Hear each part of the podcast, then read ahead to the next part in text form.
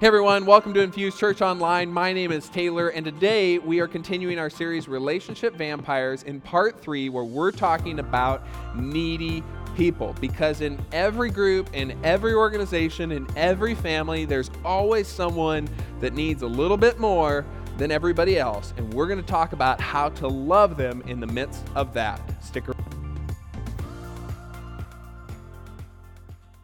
Um, but we all have someone like that, or have had someone like that in our office or wherever our work environment is, that no matter how many times you send them that file, no matter how many times you show them how to use that program, how to use that system, they still need your help, right?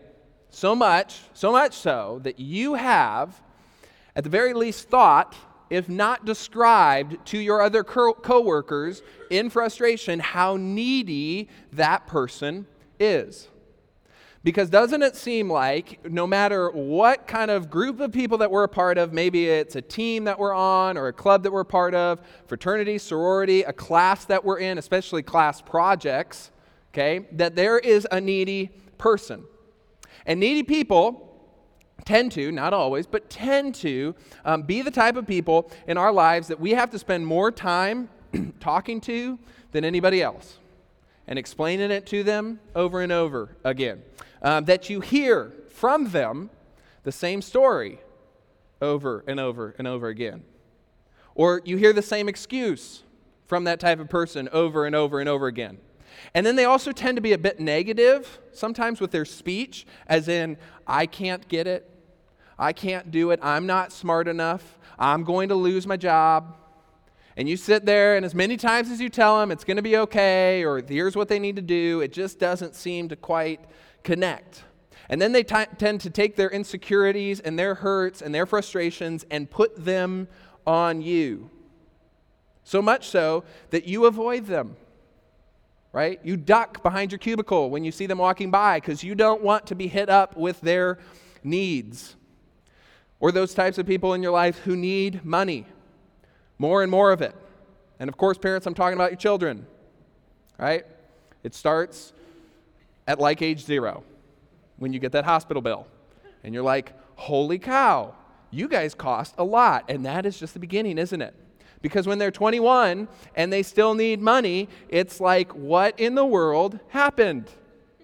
Okay, now I am not talking today about children, okay, because by default, like the definition of a child as you're raising them is exceptionally needy. However, parents, however, you may, especially if your kids are growing, you may have something that you can learn from today and apply to your parenting, uh, your parenting style. In fact, it may be critical for you today. To begin, um, our, continue our series on relationship vampires, and specifically to talk about needy people, we are going to have to do something that's a little bit challenging for some of us, and that is not to define what a needy person is. However, I think it is to refocus on how we look at needy people. Because without the right focus, if we don't get this part, or if you don't agree with me on this part, the rest of it is going to be really, really difficult to kind of put in place, especially if we hope to um, love needy people. Now, this could be a challenge for some of you, and I want to acknowledge this because I understand how emotional needy people can be for you. Okay? I don't know if they are necessarily, but it could be an emotional roller coaster for you. And if you are right now going through a season of your life um, where you have someone who is draining you, wearing on you, needing more than you're willing to give, it could be really emotional to talk about this topic. In fact, you could be at the point of such frustration with them that it is going to be really easy to discount what I'm going to say. But my ask of you is to not let that get in the way of at least hearing it. Not saying you got to apply it, you never have to apply anything I say. However, I hope that you would at least consider applying what we're going to talk about today because I think it's really important. Now, to begin, I want to start with a definition of needy people, and then from there, we're going to work through our refocusing on needy people. So here's my definition. This is just what I came up with. Needy people are those that need more than what you can or want to give.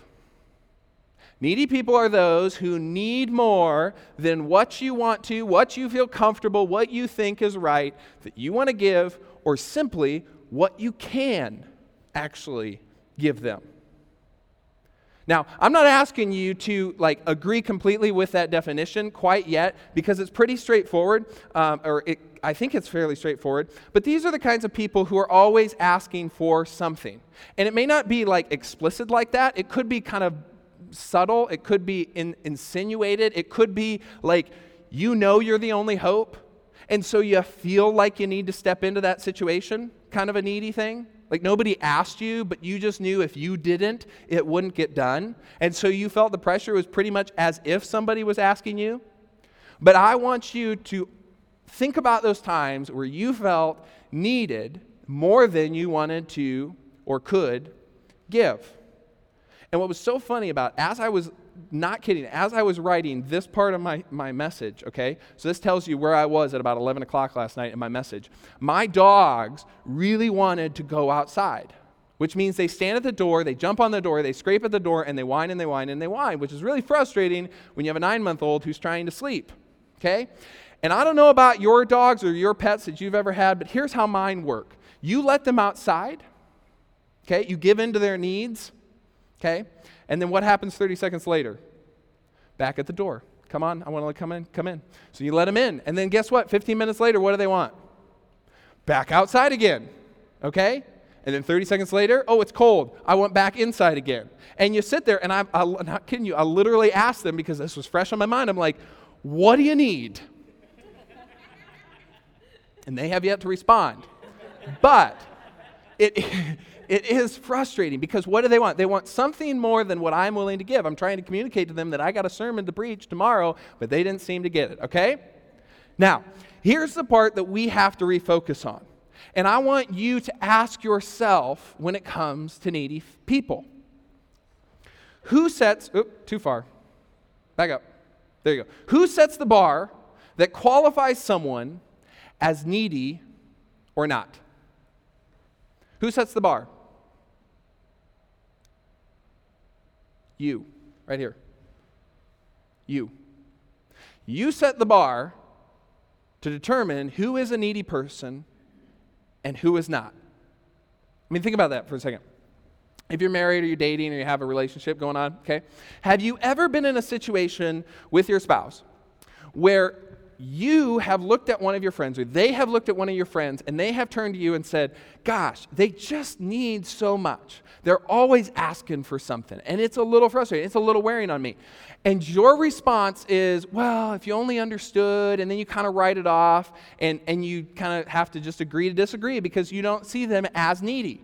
They see them as needy, but you do not. So are they needy or not? What's the right answer? And sometimes that escalates into a fight. Oh, your mother in law, my mother in law, you know, they're just so needy. They always want, want, want, want, want. And you're like, no, no, no. And then you get into an argument about are they needy or not. But who sets that bar? You set that bar. That's why two people can disagree on whether or not someone is needy. That's why, for some of you, you've worked in an environment where you've had a coworker that you felt is so demanding they don't seem to like get their job. And you found yourself having to do their job for them, maybe, right? Because you felt like, oh, I just got to step in, I just got to get it done. But your boss, I mean, it is incredible to you. It perplexes you. Your boss doesn't see it at all. In fact, they talk up that other employee. Yeah, somebody's laughing because they know, right? And you sit there and you're like, how can this be? That they don't think they're needy, but I know they're needy. It's because it's up to you. You set the bar for what you can or cannot give, what you're willing to or willing not willing to give. It's up to you.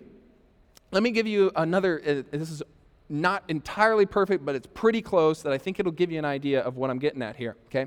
Think about this for a second. How come it is that you and I, I'm going to include myself in this, you and I at some point in our lives have looked at a homeless person on the side of the road who has a cardboard sign out, and all they're asking for is a $3 burger, a warm $3 burger from McDonald's.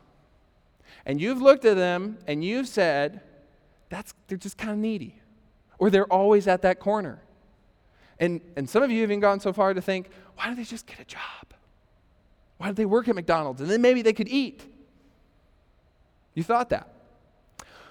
But how come you would categorize them as needy? How come I would think that about them as needy? But then when I see a Facebook post come through my newsfeed and someone's going through a medical treatment and they're asking for $20,000, the last thing in my mind I think is, well, they're just needy.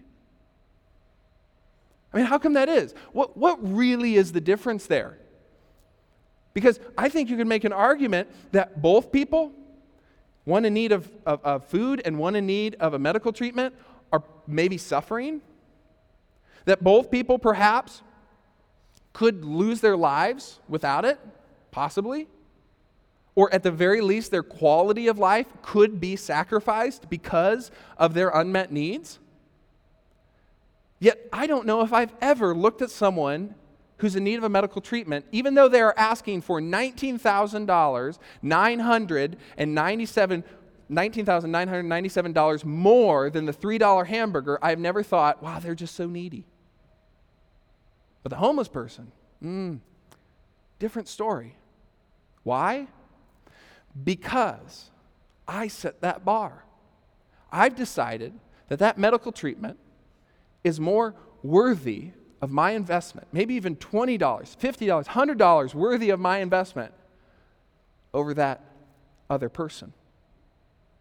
It's up to me. That's what defines it. And that distinction is so important when it comes to the goal of this series, which is to love the challenging people, the people who suck the life out of you, the people who are needy and need more than you're willing to give. How do you love them in the midst of that? And for us to be successful, we have to recognize, refocus, and realize that the only reason someone is needy is because we have decided that they are needy. It's us. Us that has the problem, us that get frustrated. It's not them. And us that needs to change if we hope to change how we respond. Now, to do that, we have to recognize one very, very important thing. And i am going to tell you, it and then I'm going to explain it to you, okay? We all have to acknowledge that we are not needy peoples. We are not there, whomever there is, we are not their Savior. Next slide. We're not their Savior. Now, another way of saying this could be like, you're not their answer, okay? You're not going to be the answer to their problems. Now, for those of you who um, are kind of hesitant about church or skeptical of pastors, or, and at least you grew up in church, probably what you're going to think is you're going to get a little smart on me and you're going to get a little ahead of me and you're going to say, Oh, that's a good one, Taylor, because then at the end of the sermon you're going to say, Well, the reason we're not their Savior is because Jesus is. And that's true. but I don't want you to go there quite yet. Because this is where we get caught up. And maybe we haven't thought about it in these terms before, but sometimes we find ourselves in situations acting as though, thinking that we are the Savior, the answer to that particular problem. Let me explain this more. Some of us take on needs for our whole team, for our whole, all of our siblings, for our aging parents. Some of us even are so bold that we take on the needs, like we think we're going to take on the needs of our country. We're just going to solve them through our, our Facebook posts or, or through our, our, our protests or whatever they may be. And we think, oh, single handedly, we are going to redefine and save everything. For some of us, and, and then we don't, and then we're frustrated. Well, it's because we're trying to be something that we can't be. But that's a whole other message, maybe next week. Or for some of us, it's just our family overall. Like, we feel like we are the savior of our family. If, if we didn't exist, our family would struggle.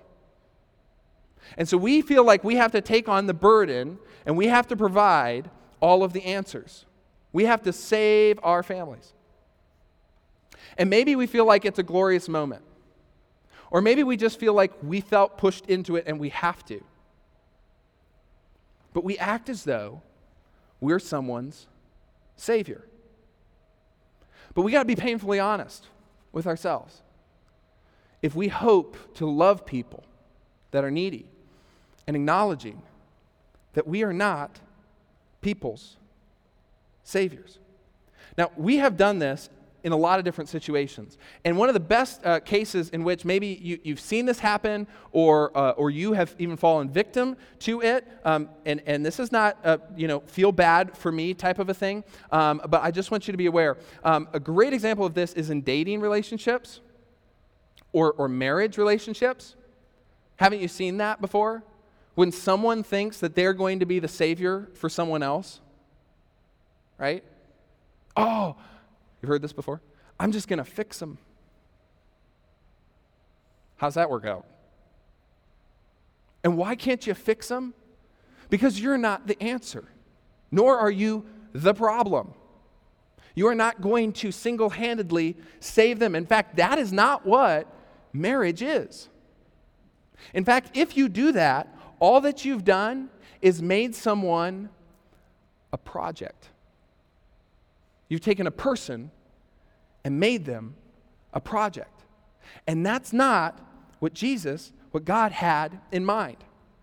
For others of us, um, we, have we've, we've seen people um, try to be someone's savior, or, or we think we are the savior. And so, whomever we're in a relationship with, they just have to follow what we say because we know. I mean, how's that going to go? Some of you, if you have been divorced, some of you, your exes have come to you and they've said or told you that you are their savior and they messed up and if only you could get back together, everything would be right and you'd fix the family. I just want you to know that there's a really good chance that you are not the savior that they think you are. Even how wonderful and awesome that you are, you are not their savior. Their savior is therapy and Jesus. Okay? And maybe that's for you too, actually, okay? I don't know, all right? But I'm just saying, but if you fall into that trap, you can find yourself overwhelmed by the situation, overwhelmed by the said needy person. A good example, uh, as I was thinking about this in my own context as a pastor, okay, is um, uh, well, it's something that I learned like right when we started the church three years ago, or a little over three and a half years ago. Um, and, it, and we had to learn it. I mean, we really honestly, we didn't have a choice when it came to learning that we are not the Saviors. See, we didn't start the church, we didn't start Taylor and Stephanie's church. We started God's church through His grace and His provision. And we just play a role in His church. It's His church, not mine. Now, does that change how hard I work? No. I mean, I still grow, I still try to improve, I still try to be better, I still try to achieve His mission and His vision. But the difference is that I know that I am not any of your answers. I'm your pastor, but I'm not your answer. All I try to do is just every week get up here and share with you to help you understand and get to know who is your answer. Who is your Savior? Big difference.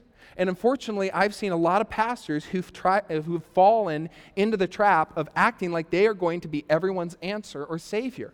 And unfortunately, I mean, just think about this. Could you imagine the burden, the stress that would be on my shoulders if I had to solve all my challenges and problems and all of yours? Be a lot. Not trying to insult you. We just all have a lot of stuff. Some of it's not even our own problem or of our own making. But that's not my job. It's not my goal. And it's not yours either.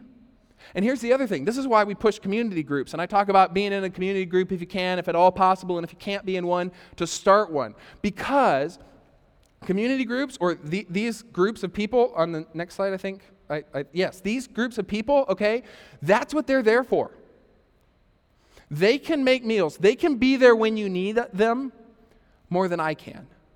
Because guess what? You're getting together every week and you're sharing what's going on and your challenges and your hurts, and they know you and you know them. Okay? And if we're lucky, I can get together with everyone in the church once in a year, if I'm lucky.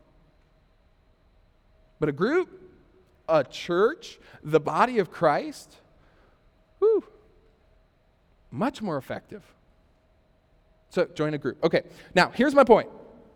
If you act like the answer, if you act like the answer, if you act like the Savior, you become the relationship vampire's victim. And you will take on an unsustainable burden. And eventually, as you have probably experienced, you'll become bitter and resentful of the situation.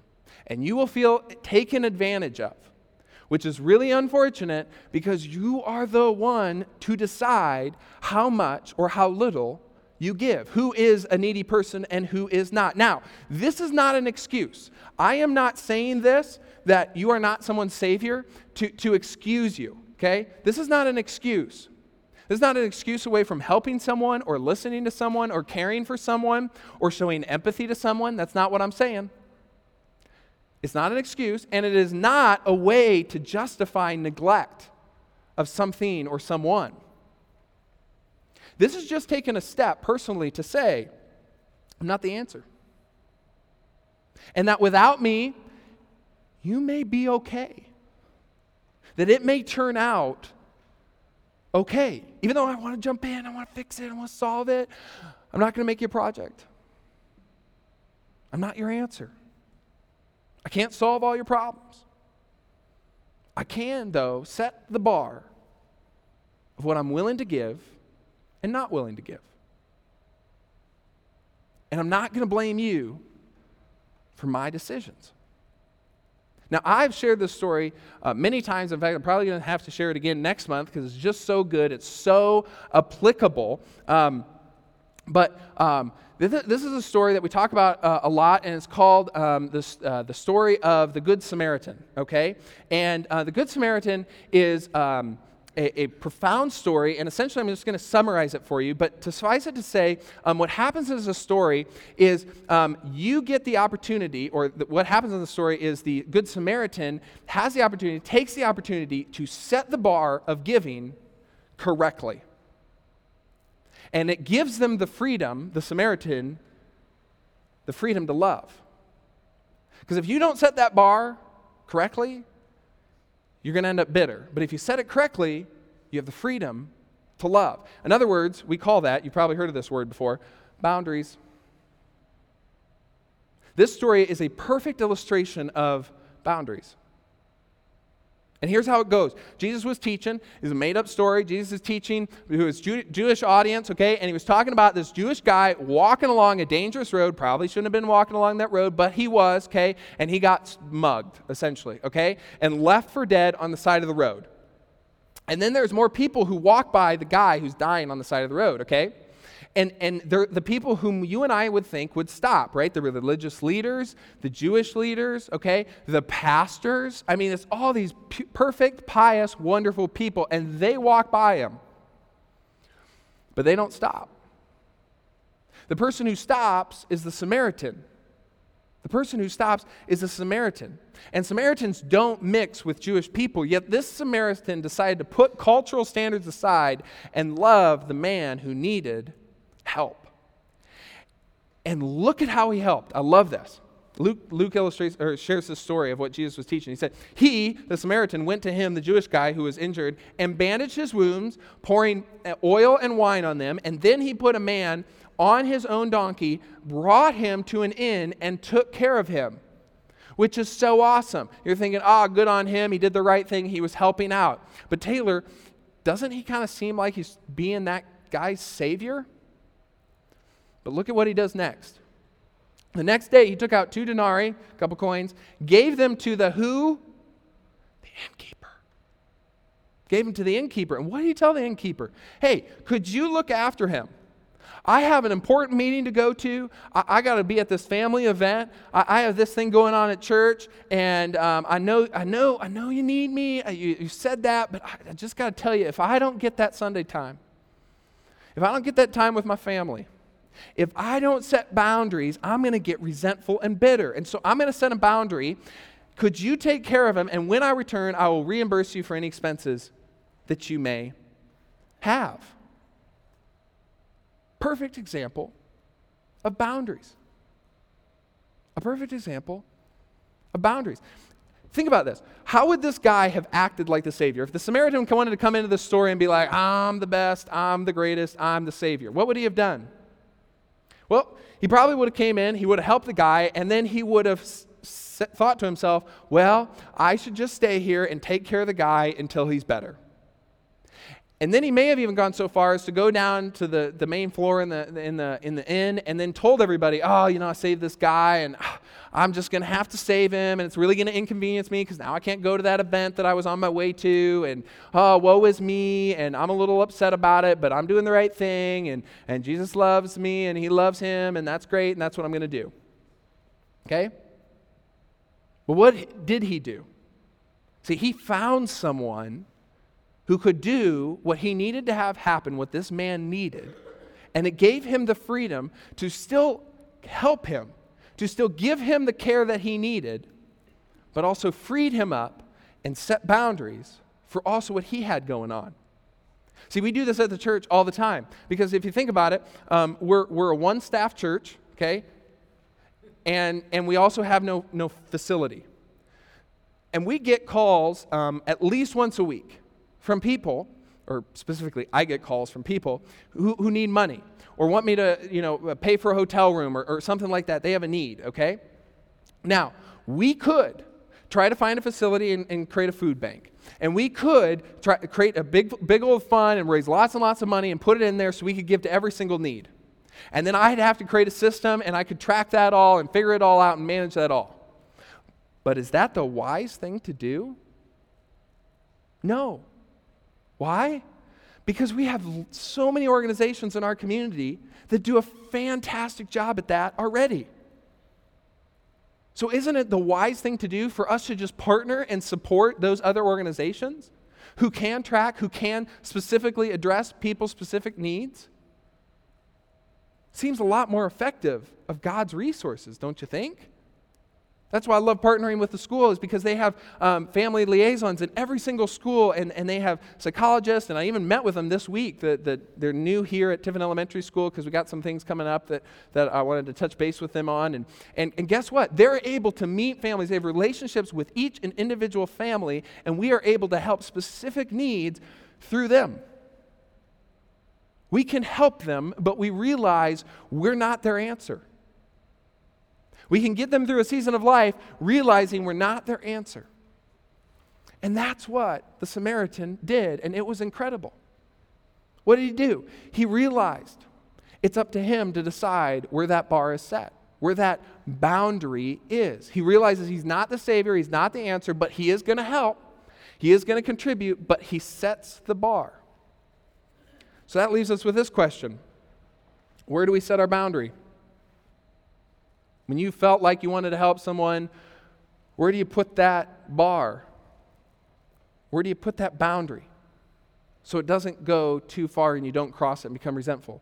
And the best way to, to, to answer this question is through two of the most, um, what, I would, what I would say, um, two, two guys who really got this, who got this really, really well. And they were Jesus' disciples.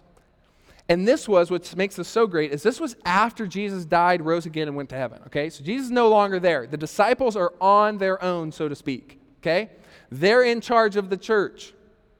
And they have to decide what are we going to help with? How are we going to help? How are we going to figure this out? And so they had they had arguments about it and discussions about it. And, and there's a pretty extensive um, uh, number of examples throughout the New Testament of them trying to struggle with how do we meet the needs of the people. And one day, um, Peter and John, Jesus' two probably most famous disciples if you grew up in church.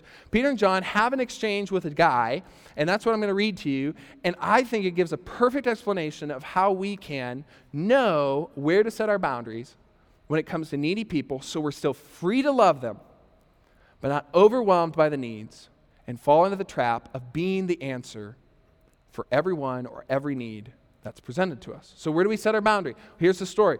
One day, Peter and John, Jesus' disciples, okay, um, we're going up to the temple. The temple, we talk about this all the time, holy of holy places. This is in Jerusalem. Okay, this is where they believe, the Jewish people believe the presence of God resided, okay, in the, in the Jewish temple. Okay, it's big, massive, huge temple, all right?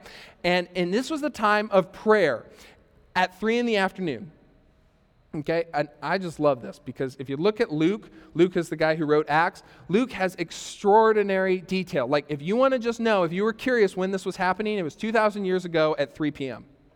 Okay, that's when it was happening. Okay, so Luke continues the story. Now, a man who was lame from birth was being carried to the temple gate called Beautiful, where he was put every day to beg from those going into the temple courts. Now, this is the definition of a needy person, even today, right?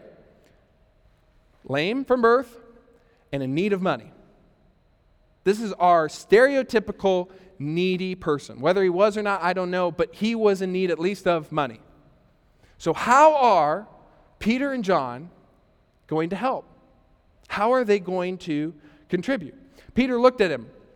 Uh, Luke goes on. Um, when, when he saw Peter and John about to enter, he asked them for money. Okay, sorry, got ahead of, ahead of myself. Asked them for money. Peter looked straight at him, as did John. And then Peter said, Hey, look at us. Look, look over here. Give, give us your attention. And so the guy did. He gave him the attention, expecting to get something. Essentially, he was expecting to get money, he was expecting to get his needs met.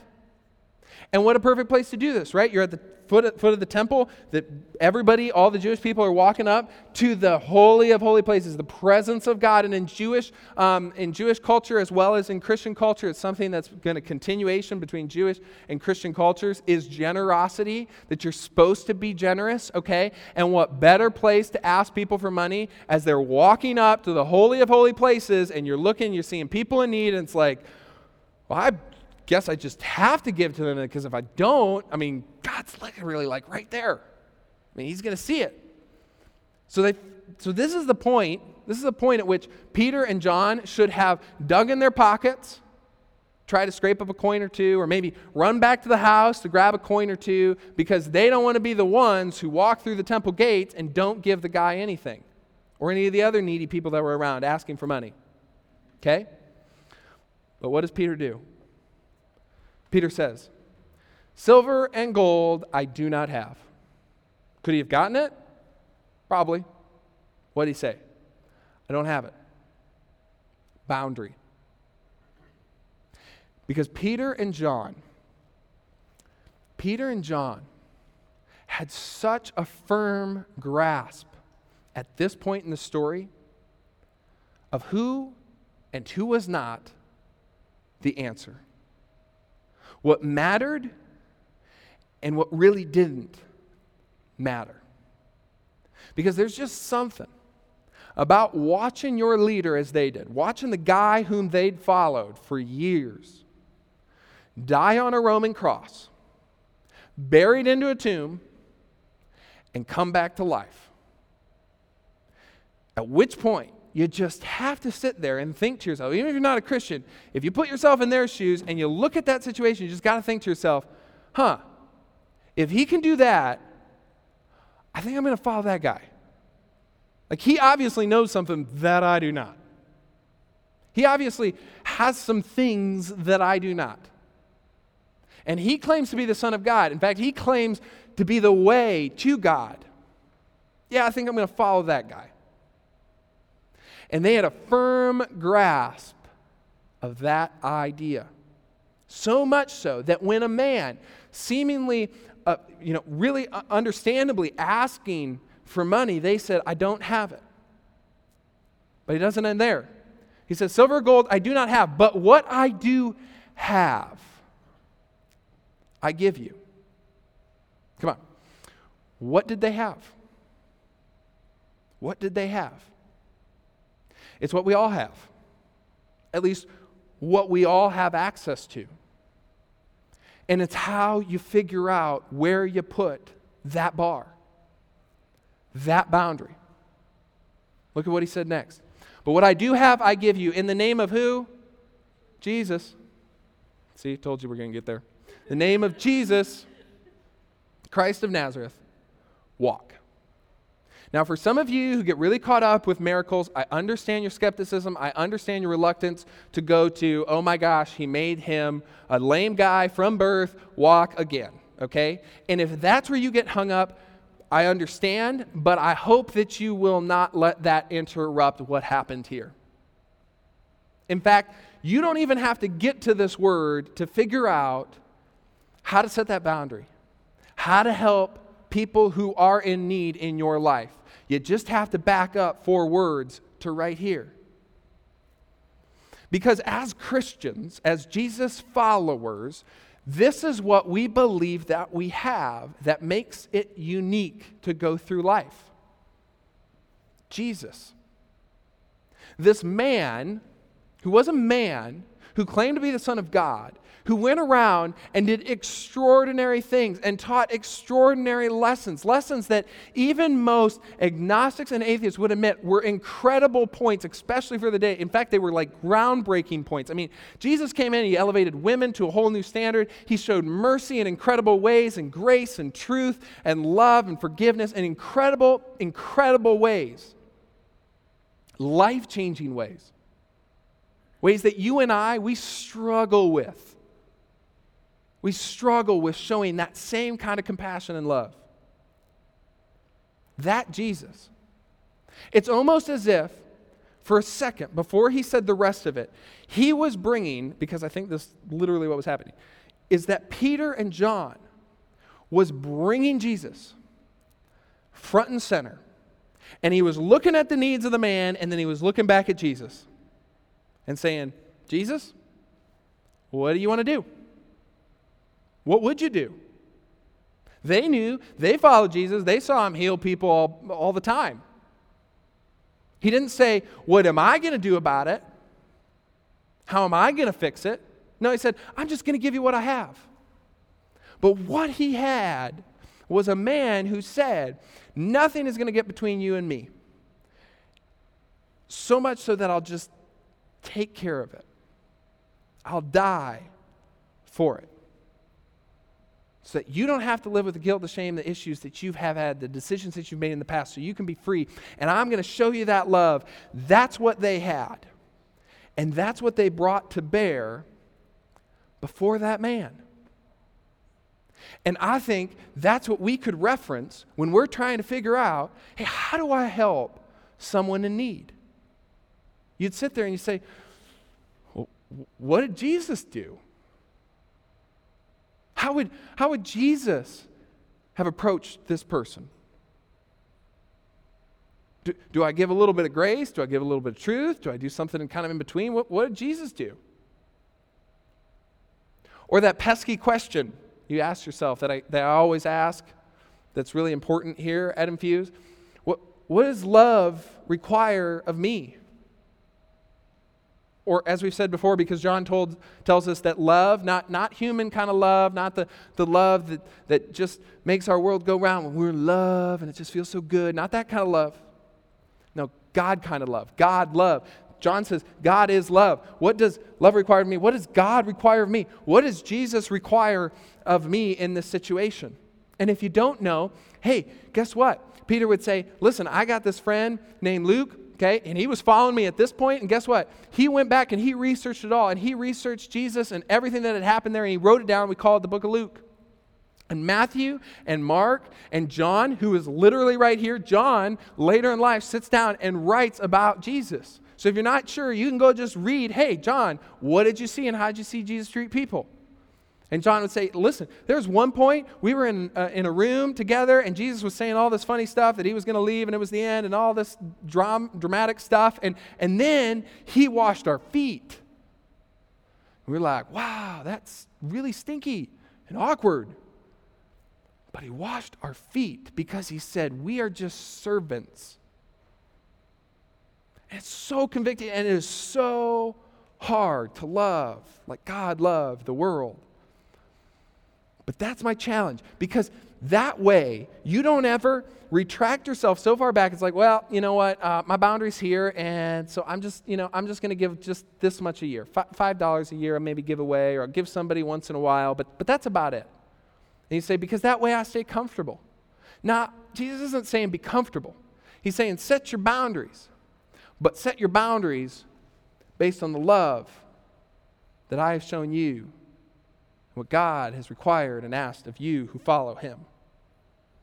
That's where you set the boundary. And it's hard and it's painful, but I guarantee you, God will never ask you too far beyond what you're comfortable with. He'll ask you to go beyond your comfort zone. That's how you grow. That's how you did it as a teenager, and a child, and hopefully as an adult. But when you get that, you will be amazed at how you meet needs at just the right time, in just the right way, where you're not enabling people, but you certainly encourage them.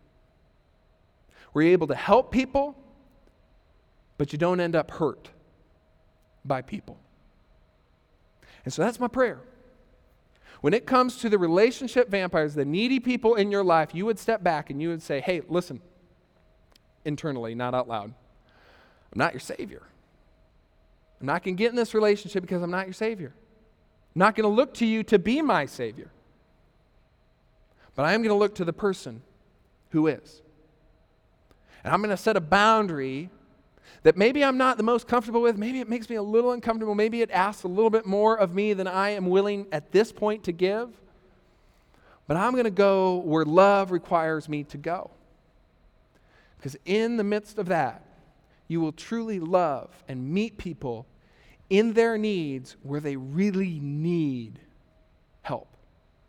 And you will give them what you have, and what you have, I promise you, will be enough for where they are. All right, let's pray. Um, if you would with me, bow your heads, close your eyes. Lord, um, this is. Uh, this is again one of those things as this pretty much this whole series has been it is an easier thing to talk about to think about to maybe even be a little bit convicted by than it is to actually live out. So my prayer for each of us in fact i would just invite each of us to pray this prayer. Even if we're not a christian person we've all prayed even if we're not christian before We've prayed in, in the midst of a trial or, or, or, you know, maybe in the off chance that God does exist, that each of us would just, with our eyes closed, heads bowed, that we would just say this simple prayer Lord, help me to love how you loved. Help me to ask the difficult question of, hey, am I trying to be someone's answer?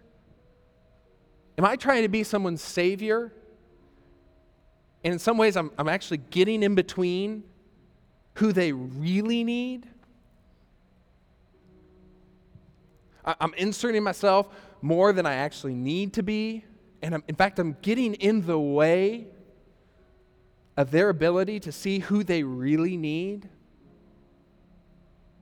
It's a difficult thing, Lord. So, so my prayer, our prayer this morning, is that, Lord, you would Open those doors. Give us the opportunity. Maybe it's this week or next week. Lord, I just pray you would give us the opportunity to say, I'm not the Savior, I'm not the answer. And then you would say, Lord, show me where that boundary is. Show me what love requires of me. And then give me the courage, give me the knowledge, the resources, whatever it takes to step into that and meet them at that place so that I won't become bitter and resentful. I may be stretched, I may be a little uncomfortable, but I am where I'm supposed to be to show love. Lord, give us the strength, the wisdom, whatever it takes for us to not just talk that talk, not to just be kind of somewhat as a stereotypical Christian, but to be a person who follows you and keeps our eyes on you and loves people like you loved them and helping them, meeting them in their needs. Lord, I pray this in your Son Jesus' name. Amen.